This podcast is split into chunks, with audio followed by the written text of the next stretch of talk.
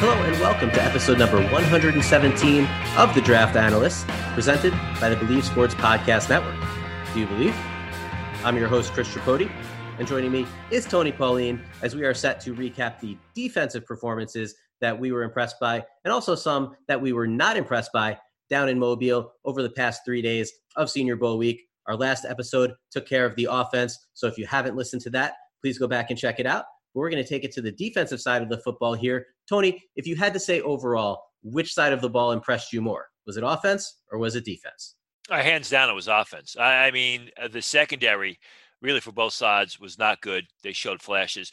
We did see some good play from the linebackers. We saw some occasional play, good play from the defensive linemen.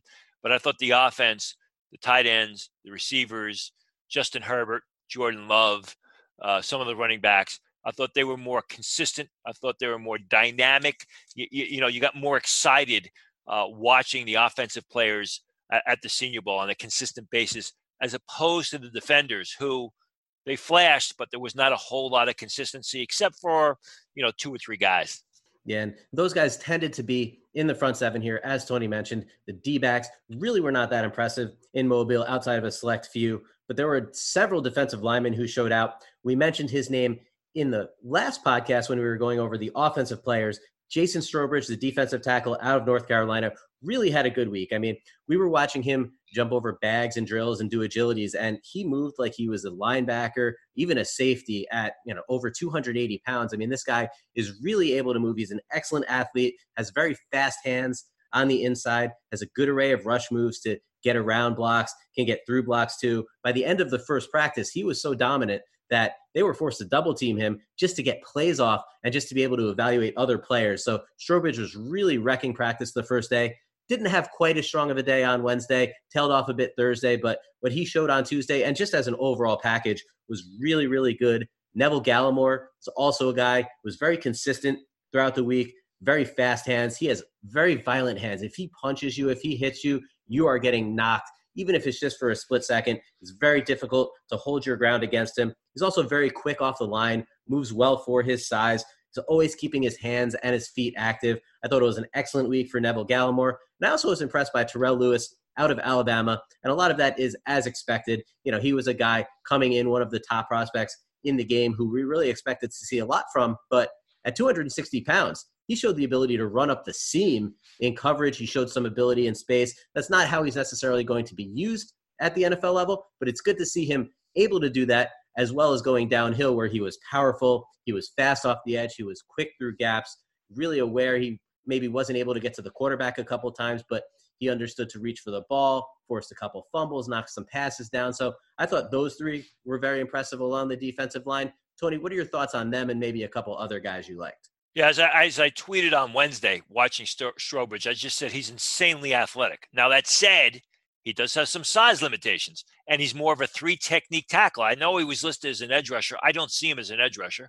I see him as an interior three-technique guy and someone who's going to have to get bigger and stronger, because when he was able to beat opponents off the snap with his first step, which he usually did, he wreaked havoc.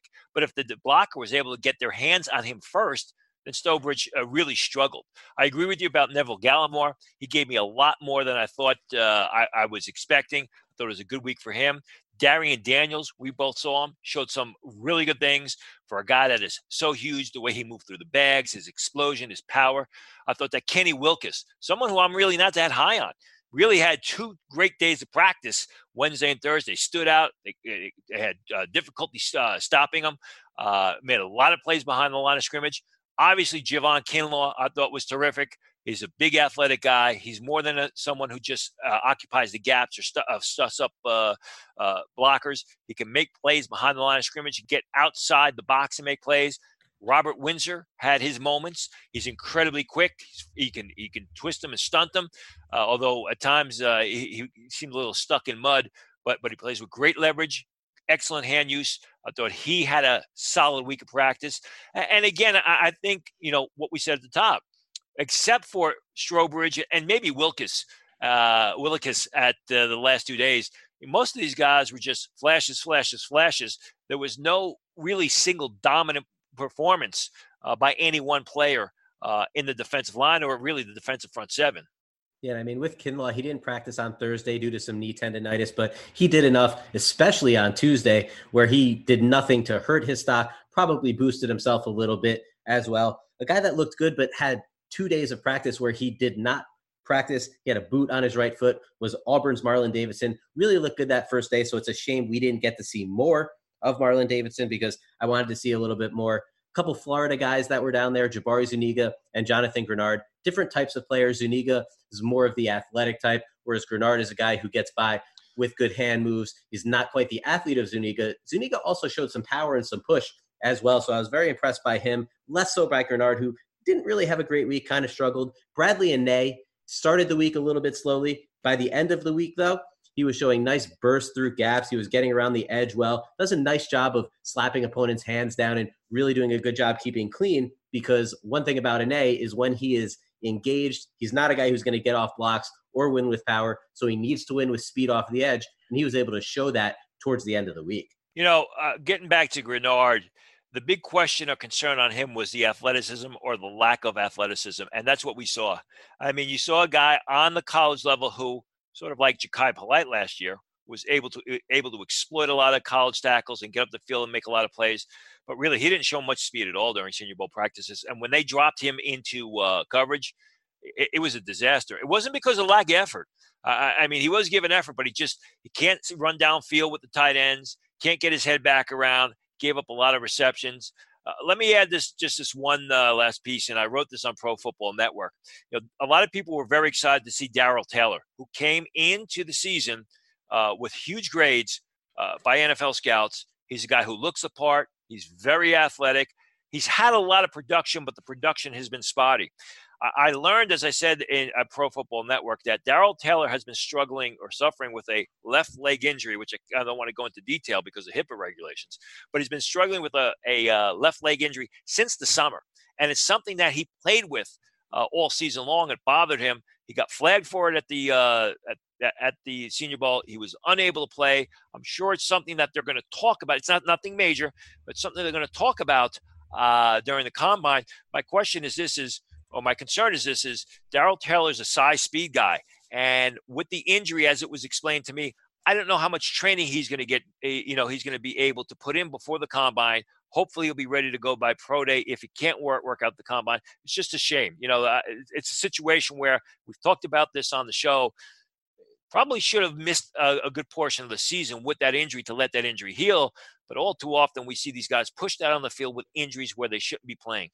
Absolutely. We'll move to the second level here and discuss some of the linebackers. And the first guy we have to mention, simply because we had the pleasure of speaking with him over the summer, is Michigan's Josh Uche. Really a good week for a bunch of Michigan guys here. They showed well at the Senior Bowl, but Uche was a guy we weren't sure what he was going to look like in space. Well, he looked very comfortable in space. He was able to drop into coverage. He was able to run into the flats. He was able to cover a little bit, and he looks smooth. He still has some improvement to do in those areas, but overall, I was very impressed with what Uche did. Obviously, he's a good pass rusher, great dip and flexibility off the edge, played a little middle linebacker as well, and showed the ability to scrape, showed the ability to move laterally. So I thought the versatility that Uche put on display, in addition to his pass rushing ability, was very impressive.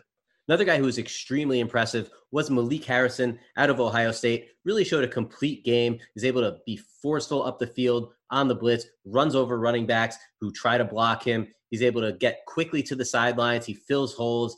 He comes up downhill very quickly. And he was impressive in coverage as well. Obviously, he's a very good athlete.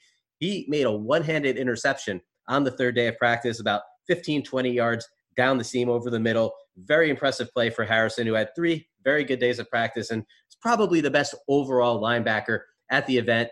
Akeem Davis Gaither out of Appalachian State, we've been told, because Appalachian is a mountain range in New York. Appalachian is how you pronounce the school. Davis Gaither, about 220 pounds, kind of a smaller guy, but really good in coverage. I mean, this guy out of route breaks for running backs and tight ends, he stays with them. He essentially runs the route a couple times for his opponents. The quarterbacks have to throw over him or around him just to avoid being intercepted. Obviously, those passes weren't able to be completed.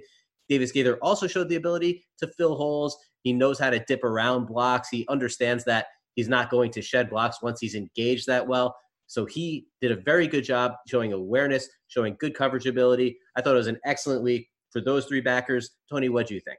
I agree with you about Akeem Davis Gaither, and especially Josh Uche. You know, he's the guy I was rooting for. So, especially when he was used in coverage, I saw a lot of discipline. I saw a guy who kind of got it between his ears, which shouldn't be a surprise because, you know, I recommend people go back and listen to that interview we did with Uche. He's a well-thought-out, well-spoken individual. Wish him nothing but luck moving forward. I did think that T.J. Brunson, the linebacker from South Carolina, at times really showed some dominance, showed some explosion, violence in his game, the way he was able to fill gaps and get up the field and make plays. I thought it was a good week for Logan Wilson, especially in coverage. You know, Logan Wilson is known as a tackling machine, but when he was used in zone coverage, he got good depth on his drops, remained disciplined, and made a lot of positive plays.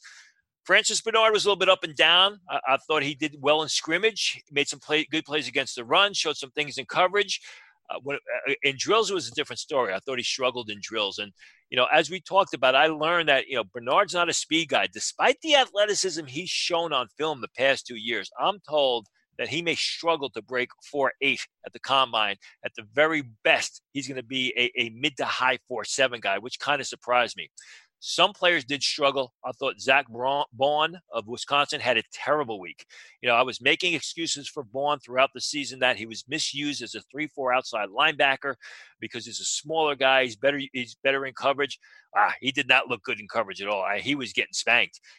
Showed limited speed, showed limited depth on his drops, really couldn't get his head back around. I thought he struggled. Evan Weaver, the tackling machine, you know, I spoke with him before practice started, and he was forthright with me. I mean, he was honest with me. He said that scouts told him outright, we want to see you in coverage. Didn't work out for him. So I think Evan Weaver is going to be pigeonholed as a two-down run-defending linebacker, and he is outstanding in that aspect. But what happens with those types of guys is they usually fall much further in the draft than people expect. I also thought it was a difficult week for Anthony Jennings, for the same reasons. I mean, he's more of an in-the-box, up the field, sometimes out in the space type of run-defending linebacker who, when he was asked to make plays in reverse, really couldn't do it. And there were times also that Jennings just looked disinterested in making plays in space. He would be beat off the line, and he wouldn't really go hard trying to recover and catch up, maybe knowing that he couldn't. But either way, not a good look for Anthony Jennings. And I agree with you on most of what you said. Logan Wilson was very impressive. I mean, 240 pounds, not the size of an Akeem Gaither or a Davion Taylor out of Colorado, who had a solid week as well, especially in coverage. But you look at a guy like that, who's known for his play against the run. He showed good ball skills. He showed the athleticism to get outside. He showed the ability, as you said, to get depth on his drop. So I was very impressed with Logan Wilson as well. And you kind of nailed it on the guys that struggled. I mean, Evan Weaver at times just looked completely lost in coverage. If they would run a running back in the flat and a tight end maybe 10 yards deep down the field, he would be caught in between. He couldn't make a decision. It also seemed like as the week went on, he lost a little bit of confidence because, as you said, he knows that scouts are watching him in coverage. He had to know that he struggled a little bit. And as a result, it kind of hurt him a little bit when he was trying to play the run as well. He would take on blocks. He would try to go around him. He just wasn't the player that we expected to see. So it was a definite tough week, unfortunately, for Weaver and Zach Bond. I mean, he's 240 pounds, maybe 235 pounds. He can't cover. He didn't show much ability to run. Yes, he can play off the edge, but that's about all he was able to do. And he's going to get engulfed by tackles at the next level unless he's standing up. Even then, it might be tough for him to make the transition. He's a guy that's looking like nothing more than just, you know, a third down pass rusher who you will put in on a couple downs, try to keep him clean and scheme him free off the edge. Yeah, and like we said, I mean, there was no consistent outstanding play from the defenders in the defensive front seven, and it only got worse in the secondary. Now, there were some corners and some safeties who really stood out. Javaris Davis of Auburn, who practiced for only 2 days, I thought he had an exceptional 2 days of practice, especially on Thursday. Remember, Javaris Davis was supposed to play in the Shrine game. But as I reported to Pro Football Network, what happened was he got flagged. He didn't get flagged as he suffered a concussion during Auburn's bowl game when they lost to Minnesota. Auburn never put him into concussion protocol, so he's not able to practice or not able to participate in anything at the Shrine game. Practices, interviews, and it was really the school that fumbled the situation. Fortunately, he was a late add to the Senior Bowl, and it worked out for him because I thought he did an exceptional job when he was there. He was very consistent, makes a lot of plays. I thought he really distinguished himself well. I thought Darnay Holmes, especially early in the week, had a couple of terrific practices. He's quick, he's explosive, he's got a great break to the ball. He shows solid ball skills. You know, the thing about Darnay Holmes that I heard was, because I have not done my Pac-12 film work yet, is he's going to test well, but when you watch the film, you're going to be disappointed. I can tell you this, I was not disappointed in Darnay Holmes the 3 days I saw him at Senior Bowl practices. I thought that A.J. Green, the cornerback from Oklahoma State, showed a couple of good things. I thought Dane Jackson of Pittsburgh played well at times. I thought the two small school safeties, Jeremy Chin of Southern Illinois and Kyle Duger of Lenoir Rhyme, both played well throughout the week, especially Chin. He looks the part. He's athletic. He's physical. He's good against the run. He showed solid ball skills, and really he showed that he can compete and he could play at this level. I do think that Josh Metellus had a real good day of practice on Thursday, the final day. I thought Kevon Wallace showed some good things as well. But I think there were also more disappointing defensive backs, especially highly rated guys, who came away with significantly lower grades because of their last 3 days, because of the 3 days of practice at the Senior Bowl. We'll start off with Troy Pride Jr., the cornerback from Notre Dame. I mean, here was a guy coming into the season, was considered a fringe first-round pick. He looked terrible. He was getting beat by everybody, even his own teammate, Chase Claypool. He could not make plays with his back to the ball. He was constantly getting burnt. Despite what I was told was athleticism and a guy that's supposed to run fast, he didn't look like he had any speed. Lamar Jackson was another guy, very athletic but poor ball skills. Michael Ojemudi of Iowa struggled. Kendall Vildor, the smaller school guy from Georgia Southern, had a good Tuesday. Wednesday and Thursday, it was just bad. I mean, the Notre Dame safeties didn't do anything to distinguish themselves. Chris and I talked about Kalique Hudson being invited to the Shrine game. We thought he should have gotten a Senior Bowl invite.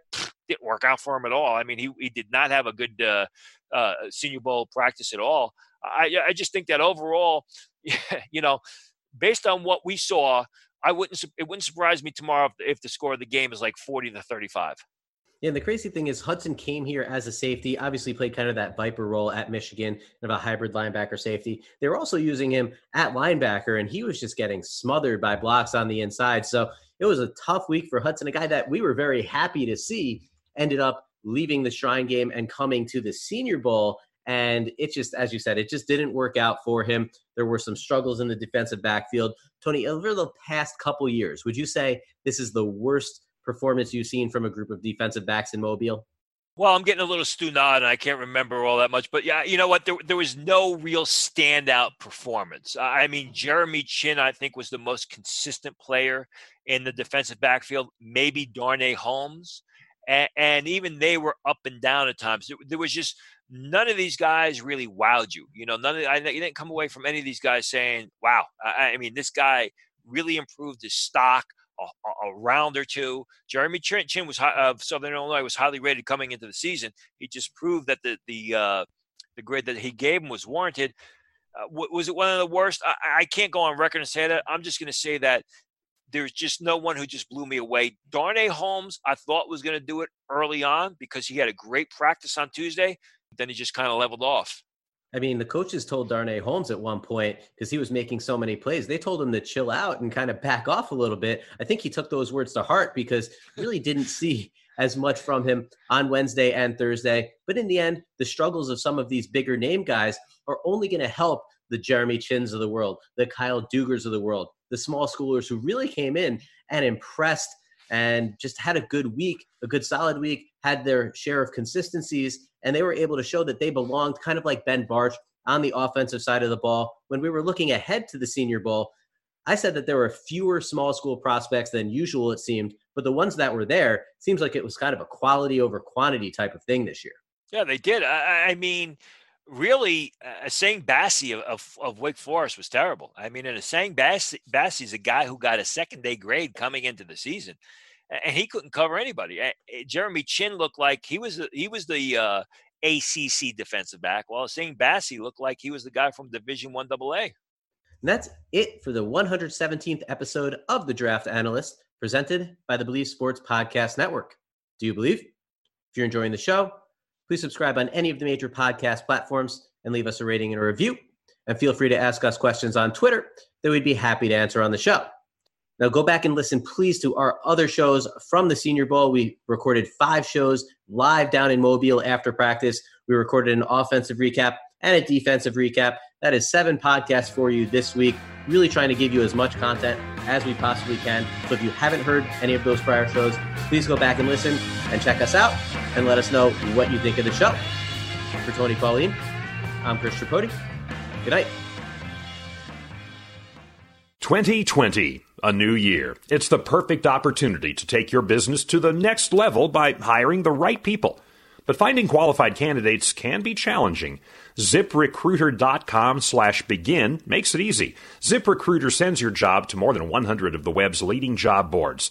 But they don't stop there. With their powerful matching technology, ZipRecruiter scans thousands of resumes and finds people with the right experience and invites them to apply to your job. As applications come in, ZipRecruiter analyzes each one, spotlighting the top candidates so you never miss a great match. It's so effective that 4 out of 5 employers who post on ZipRecruiter get a quality candidate through the site within the first day. And right now, my listeners can try ZipRecruiter for free at this exclusive web address, ZipRecruiter.com/begin. That's ZipRecruiter.com/BEGIN. ZipRecruiter.com/begin. ZipRecruiter, the smartest way to hire.